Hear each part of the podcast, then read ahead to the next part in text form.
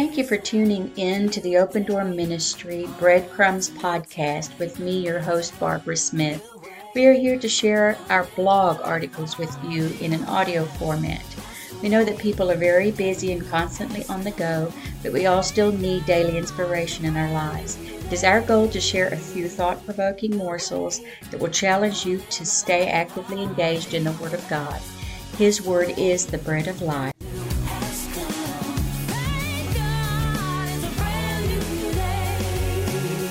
Ephphatha, Be Opened, by Barbara Smith. A European translator, Antoine Galland, is accredited for bringing the story of Ali Baba and the Forty Thieves to us somewhere between seventeen oh four and seventeen seventeen in the Arabian Nights series. However, many versions of the story of the two Persian brothers can be seen from the eighteenth century on. Knowing where hidden treasure is and knowing how to access it are two entirely different things. One of the brothers, Cassim, married a wealthy bride, and the other, Ali Baba, married a poor girl. After their dad had passed away, Cassim seemed to have all he needed and continued running his father's business while Ali Baba and his family struggled. Ali Baba overheard a group of thieves one day going into their secret cave to admire their treasure, and became privy to the words that were used to open the cave. To open, you would say, "Open, sesame,"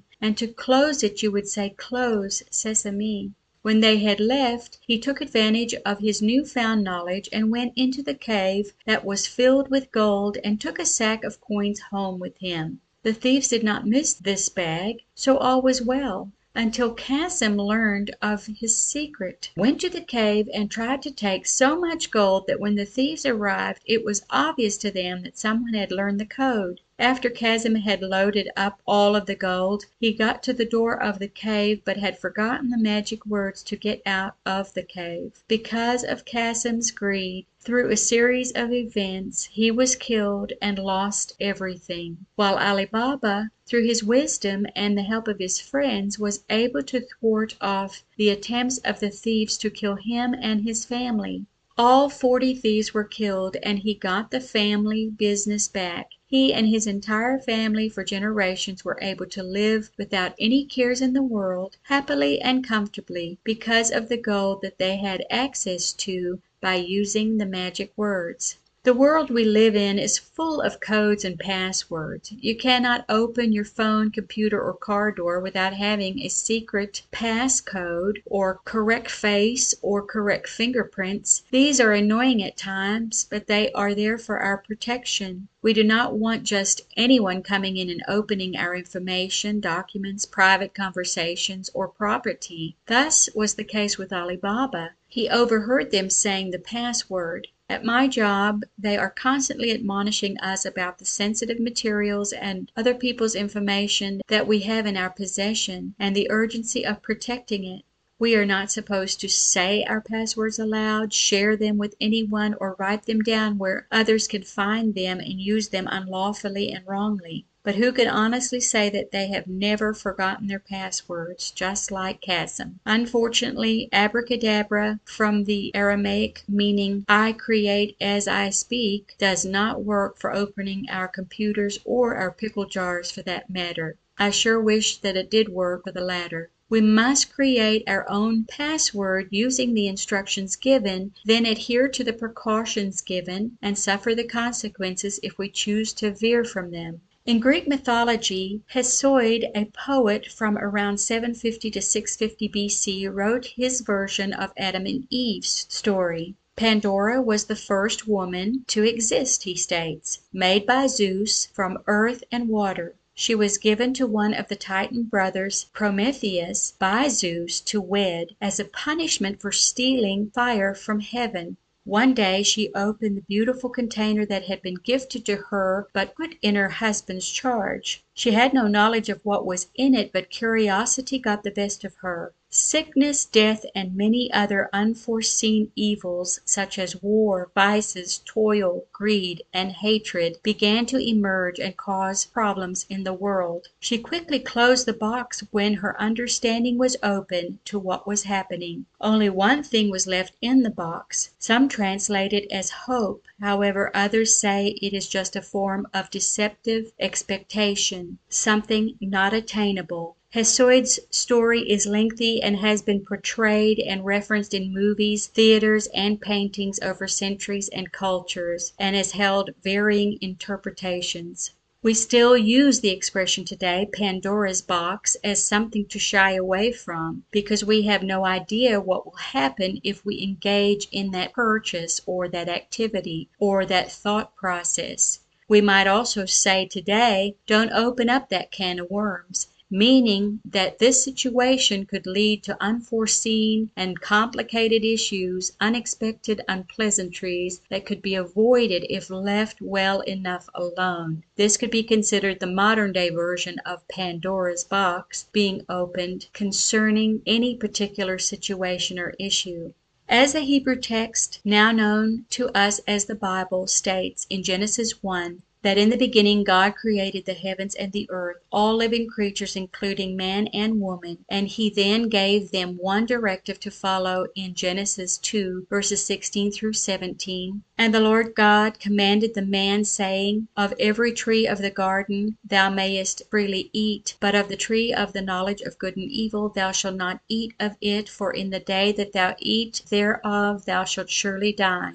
The story of Eve and Pandora have a couple of similarities, one being curiosity. Eve wanted to try the fruit, to go through with it. She had to have a conversation with the enemy and find justification for her actions. Genesis three, one through six says, Now the serpent was more subtle than any beast of the field which the Lord God had made. And he said unto the woman, Yea, hath God said, Ye should not eat of every tree of the garden? And the woman said unto the serpent, We may eat of the fruit of the trees of the garden, but of the fruit of the tree which is in the midst of the garden, God hath said, Ye shall not eat of it, neither shalt ye touch it, lest ye die. And the serpent said unto the woman, Ye shall not surely die, for God doth know that in the day ye eat thereof, then your eyes shall be opened, and ye shall be as gods, knowing good and evil. And when the woman saw that the tree was good for food, and that it was pleasant to the eyes, and a tree to be desired to make one wise, she took of the fruit thereof, and did eat, and gave also unto her husband with her, and he did eat.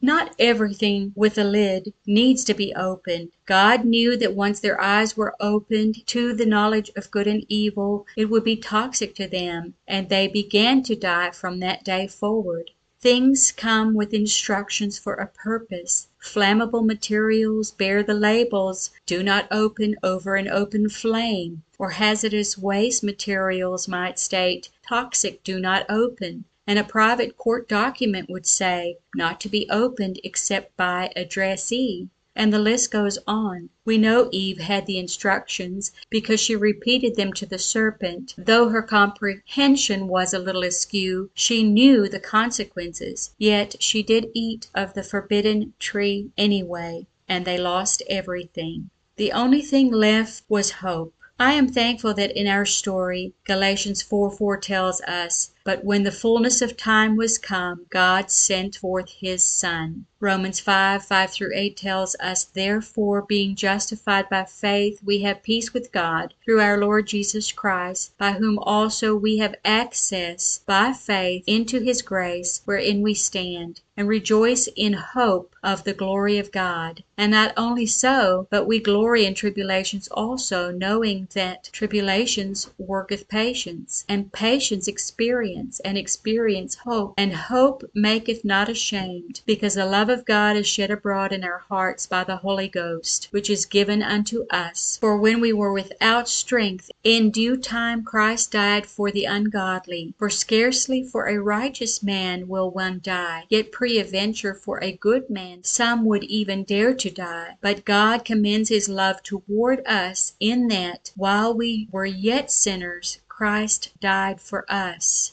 Some things are meant to be open, like hope. The subsequent action following his death and burial is what allows that hope to be applied to our individual lives in redemption. The grave is opened, and Jesus arose and is alive forevermore. This is what separated the true and living God of the Bible from the mythological gods. There can be spiritual and physical openings that take place in our lives. When we say, God has opened the door for me, that declaration is meaning that He has made a way for something to happen in our lives that we did not expect. Jesus tells us to pray about things in our lives, and He says He will respond. Matthew seven, seven through twelve tells us, Ask, and it shall be given you. Seek, and ye shall find. Knock, and it shall be opened unto you. For everyone that asks receives, and he that seeks finds, and he who knocks it shall be opened. For what man is there of you whom, if his son asks bread, will give him a stone? Or if he asks a fish, will he give him a serpent? If ye then, being evil, know how to give good gifts unto your children, how much more shall your Father which is in heaven give good things to them that ask him? Therefore, all things whatsoever ye would that men should do to you, do ye even so to them, for this is the law and the prophets. However, keep in mind Jesus' personal example of prayer is, in Luke twenty-two forty-two, saying, Father, if thou be willing, remove this cup from me. Nevertheless, not my will, but thine be done.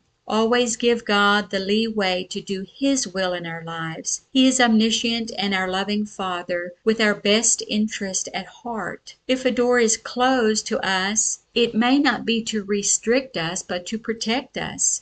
If you insist that God open a door for you that is closed, locked, boarded up, et cetera, these should be your signs. However, He may do it for you, but you may be opening Pandora's box and have many consequences to face because of it.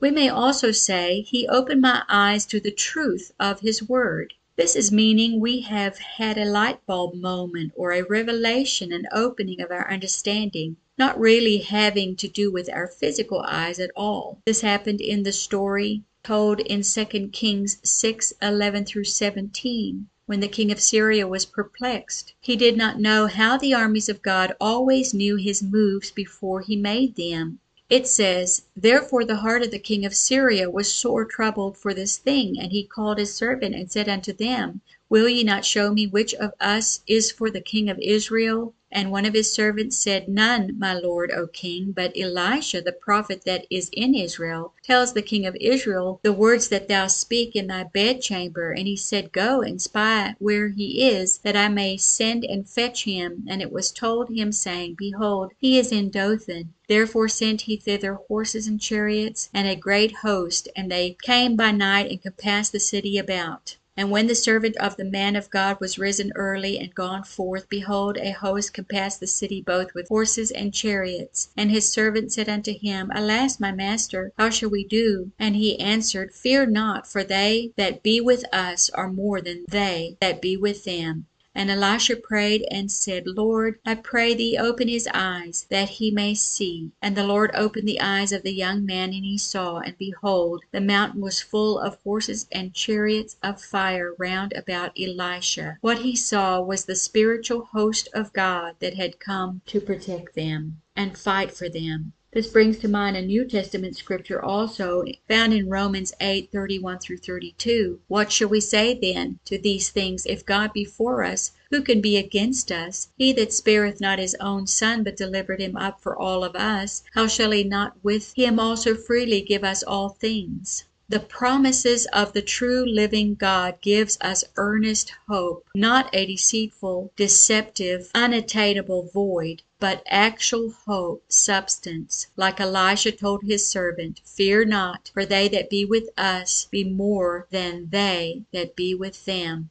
When the miracle worker, aka Jesus, is near, there is always an opening that takes place, spiritually, emotionally, or physically. Matthew twenty, verses twenty-nine through thirty-four tells us of one such time. And as they departed from Jericho, a great multitude followed him, and behold, two blind men sitting by the wayside, when they heard that Jesus passed by, cried out, saying, Have mercy on us, O Lord, thou Son of David. And the multitude rebuked them, because they should hold their peace. But they cried the more, saying, Have mercy on us, O Lord, thou Son of David. And Jesus stood still and called them, and said, What will ye that I shall do unto you? They said unto him, Lord, that our eyes may be opened. So Jesus had compassion on them, and touched their eyes, and immediately their eyes received sight, and they followed him. One touch of his hand, and they received their sight. Was this possibly the first fingerprint recognition password? He created all things, therefore he has access, authority, knowledge, and the ability to correct any glitches. But was this a glitch? No, it was an intentional bug in the system so that God could receive the glory when the miracle came. He is his own I T tech. We see another opening in Mark seven, verses thirty-two through thirty-five. And they bring unto him one that was deaf and had an impediment in his speech, and they beseech him to put his hand upon him. And he took him aside from the multitude, and put his fingers into his ears, and he spit, and touched his tongue. And looking up to heaven, he sighed, and saith unto him, Ephphatha, that is, be opened. And straightway his ears were opened, and the The string of his tongue was loosed, and he spoke plain. I love that Jesus, because of his sensitivity of what he was going to do, spitting, that is, he pulled the man aside. What a great verse to go with lessons on manners, etiquette, professionalism, et cetera. Topics maybe for another time. However, here again we see the fingers of Jesus opening ears and loosing tongues. Thinking of his hands of compassion makes me think of the beautiful poem by Myra Brooks Welch called The Touch of the Master's Hand. It is worth sharing. 'Twas battered and scarred, and the auctioneer thought it scarcely worth his while to waste much time on the old violin, but held it up with a smile. What am I bidding, good folks? He cried. Who'll start the bidding for me? A dollar, a dollar, then two, only two. Two dollars, and who will make it three? Three dollars once, three dollars twice, going for three. But no, from the room far back, a gray-haired man came forward and picked up the bow. Then wiping the dust from the old violin and tightening the loose strings, he played a melody pure and sweet, as caroling angels sing. The music ceased, and the auctioneer, with a voice that was quiet and low, said, What am I bid for the old violin? And he held it up with the bow. A thousand dollars, and who'll make it two? Two thousand, and who'll make it three? Three thousand once, three thousand twice, and going, going, gone. The people cheered, but some of them cried, We do not quite understand what changed its worth. Swift came the reply, the touch of the Master's hand. As many a man with life out of tune and battered and scarred with sin is auctioned cheap to the thoughtless crowd, much like the old violin. A mess of pottage, a glass of wine, a game, and he travels on. He is going once and going twice. He's going and almost gone. But the Master comes, and the foolish crowd never quite understand the worth of a soul and the change that is wrought by the touch of the Master's hand. Though Jesus is not with us physically, we enjoy his presence through the experience of the Holy Ghost. He is still opening doors for us daily. Peter experienced this firsthand not long after Jesus had ascended into heaven. Herod had begun to persecute the saints. Acts twelve, verses five through seventeen tells his story. Peter therefore was kept in prison, but prayer was made without ceasing for the church unto God for him. And when Herod would have brought him forth, the same night Peter was sleeping between two soldiers, bound with two chains. And the keepers before the door kept the prison. And behold, the angel of the Lord came forth unto him, and a light shined in the prison, and he smote Peter on the side, and raised him up, saying, Arise up quickly. And his chains fell off from his hands. And the angel angel said unto him, Gird thyself, and bind on thy sandals. And so he did, and he saith unto him, Cast thy garment about thee, and follow me. And he went out and followed him, and did not realize that it was true which was done by the angel, but thought he saw a vision. When they were past the first and second ward, they came unto the iron gate that leadeth into the city, which opened to them on his own accord. Must be that the angel of the Lord's password setting was on face recognition. And they went out and passed on through one street, and forthwith the angel departed from him. And when Peter was come to himself, he said, Now I know of a surety that the Lord hath sent his angel, and hath delivered me out of the hand of Herod, and from all the expectation of the people of the Jews. And when he had considered the thing, he came to the house of Mary, the mother of John, whose surname was Mark, where many were gathered praying. And as Peter knocked at the door of the gate, a damsel came to hearken, named Rhoda. And when she knew Peter's voice, she opened not the gate for gladness, but ran in and told how Peter stood before the gate. And they said unto her, Thou art mad. But she consistently affirmed that it was even so. Then said they, It is an angel. But Peter continued knocking, and when they had opened the door and saw him, they were astonished. But he, beckoning them with the hand to hold their peace, declared unto them how the Lord had brought him out of the prison. And he said, Go shew these things unto James and to the brethren. And he departed and went into another place. Sometimes God opens doors for us, but it takes us and others a little longer to see, realize, and acknowledge it, to be able to thereby move forward. Often we need to close a door behind us before we can move forward toward the next door that is open in front of us, as in Peter's case. This can happen in circumstances of trials and tribulations, loss and grief, unmet expectations and disillusions, or stagnation and stalemate.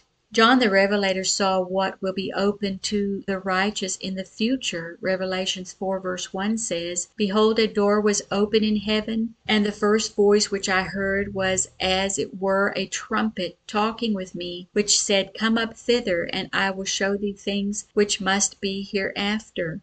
First Thessalonians four sixteen through eighteen tells us, For the Lord himself shall descend from heaven with a shout, with the voice of the archangel, and with the trump of God, and the dead in Christ shall rise first. When we which are alive and remain shall be caught up together with him in the clouds, to meet the Lord in the air, and so shall we ever be with the Lord. Wherefore comfort one another with these words. Graves will be opened. Revelations nineteen six through sixteen states, And I heard as it were the voice of a great multitude, as the voice of many waters, and as the voice of mighty thundering, saying, Hallelujah, for the Lord God omnipotent reigns. Let us be glad and rejoice and give honor to him, for the marriage of the Lamb is come, and his wife hath made herself ready. And to her was granted that she should be arrayed in fine linen, clean and white. For the fine linen is the righteousness of saints. And he saith unto me, Right, blessed are they which are called unto the marriage supper of the Lamb. And he saith unto me, These are the true sayings of God.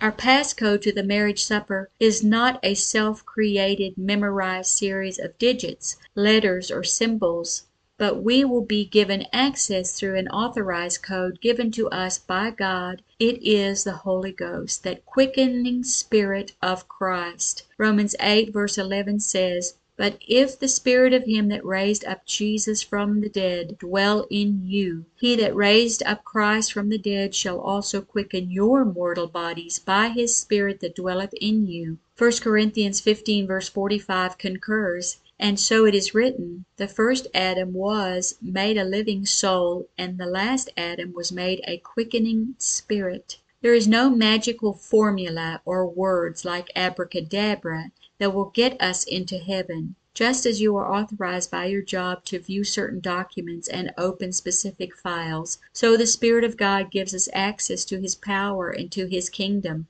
Acts one verse eight states, "But ye shall receive power after that the Holy Ghost is come upon you, and ye shall be witnesses unto me both in Jerusalem, and in all Judea, and in Samaria, and unto the uttermost parts of the earth." We must follow the instructions and directives that are given so that we do not lose our authorization, as we see in Romans eight verse nine. "But ye are not in the flesh, but in the Spirit, if so be that the Spirit of God dwell in you. Now if any man hath not the Spirit of Christ, he is none of his."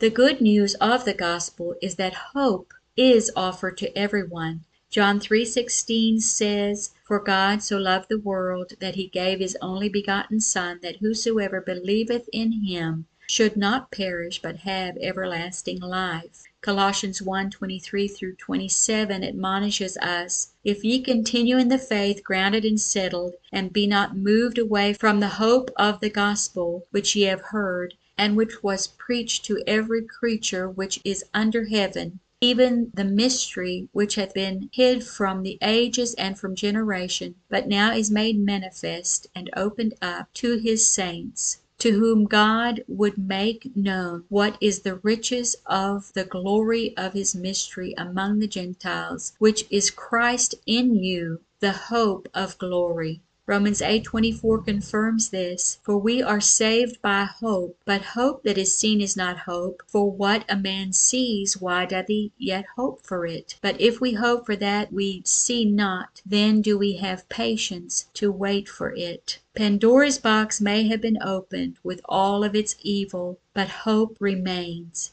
And we have the Word of God, which provides us the passcodes to access it. Ephphatha, be opened. It's a new day. Oh, it's a new time. There's a new way. Thanks for joining us today. We trust you have been nourished and blessed. Always remember the Lord is faithful and His mercies are new every morning. Until next time, God bless.